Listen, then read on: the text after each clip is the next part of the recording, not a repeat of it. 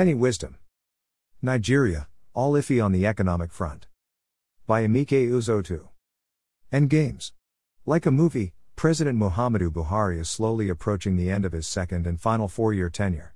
Without mints, it can be posited that what zoomed in as a box office blockbuster is now fading out as a low budget experiment. What with his mere body language that had calmed storms now being transformed into a barking dog that seldom bites. Indeed, a majority of Nigerians are left ruining the enthusiasm that had welcomed his historic election. As for the first time in the annals of our national democratic experimentation, an incumbent president lost to an opposition candidate. Alas, given his statement at a recent meeting with the service chiefs, it has apparently dawned on him that lest he waves a sudden magic wand, he may, in his own words, dash leave office as a failure. And for a man of his stoicism and impervious bent to admit that much, the implication must be enormous. However, though he envisioned the statement from the security point of view, his more protuberant albatross may lie in the economy. Yes, true, his perceived inadequacy security wise runs against the grain of the most prominent prospectus in his CV the economy ended up most ruptured. The economy, stupid. Perhaps the two actually worked in a tandem, like an analyst other than me had presented. Like the seniority battle of the hen and the egg. Viewed, however, there is no way the economy could have coped without a secure polity and vice versa. One was bound to beget the other, I dare say. Like we have cited afore now, the rot in the economy has since morphed from translucence to transparency.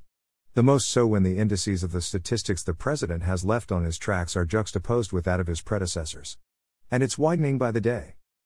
Even as I type, the Naira, our local currency, is still doing some gymnastics to the skelewu being drummed to it by the US dollar.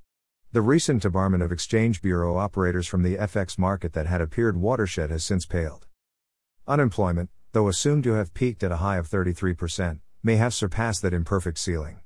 Yet the government of the day keeps creating double digit millions of jobs daily on yet allowed social media modules. On the flip side, though, the inflation rate that had appeared to have lost some traction months past has now traced a way to recovery avenue.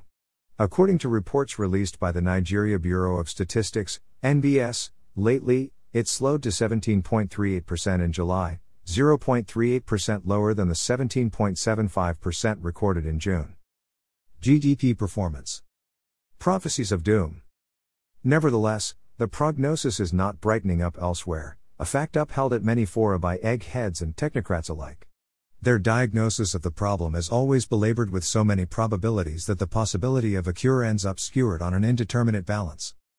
Like at the recent Central Bank of Nigeria, CBN 2021 Virtual Mid-Year Economic Review and Outlook organized by the Chartered Institute of Bankers of Nigeria, CIBN, Center for Financial Studies, for instance.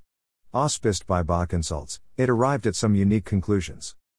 According to its summations, a speedy revival of our domestic economy is increasingly far to fetch.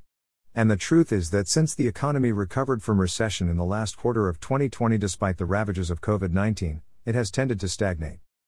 A continuation has been hampered some more by insecurity, exchange rate market pressure, declining capital inflows because of oil market volatility, high debt service payments, and fiscal deficits. In the words of Dr. Hassan Mahmoud, Director, Monetary Policy Department at the CBN, the country would experience some positive projections in 2021 and in the beginning of 2022 only if certain things were in place. He was positive that only then would the CBN forecasts for GDP growth be sustained. Top here will be an improved vaccination campaign and a recession of health hazards and no imposition of lockdowns. But then the GDP projection remains 3% by the end of 2021. However, it's also hoped that if it's sustained, inflation could number less than 17%, and possibly, get down to a single digit by 2022. In his own paper, CIBN President, Dr. Bayo Olugbemi, saw this as only coming to pass if the third COVID wave permits.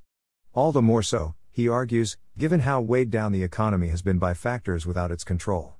Such as the erosion of purchasing power by inflation, high unemployment rates, and security issues, a la kidnapping, terrorism, and banditry. Ultimately, it was best captured by Dr. Biodun Adedipe, the chief consultant at BA Associates who hosted the event. According to him, Nigeria's economic revival will only come if the oil sector became positive in the areas of prices and production and export volume. A ray of hope. Luckily, no other time has President Buhari hit the hammer on the nail than the same penultimate week. It was at the graduation ceremony of Course 29 at the National Defense College, Abuja. In a speech delivered by his representative, he didn't mince words in stating a Herculean task faced in the economic sector. Like he put it, effort in this regard will be geared towards maximizing the economic impact on citizens. He highlighted job creation, employment generation, poverty eradication, and the improvement of general living conditions. Without iteration, these remain the particular areas where the impact of his government has been abysmal.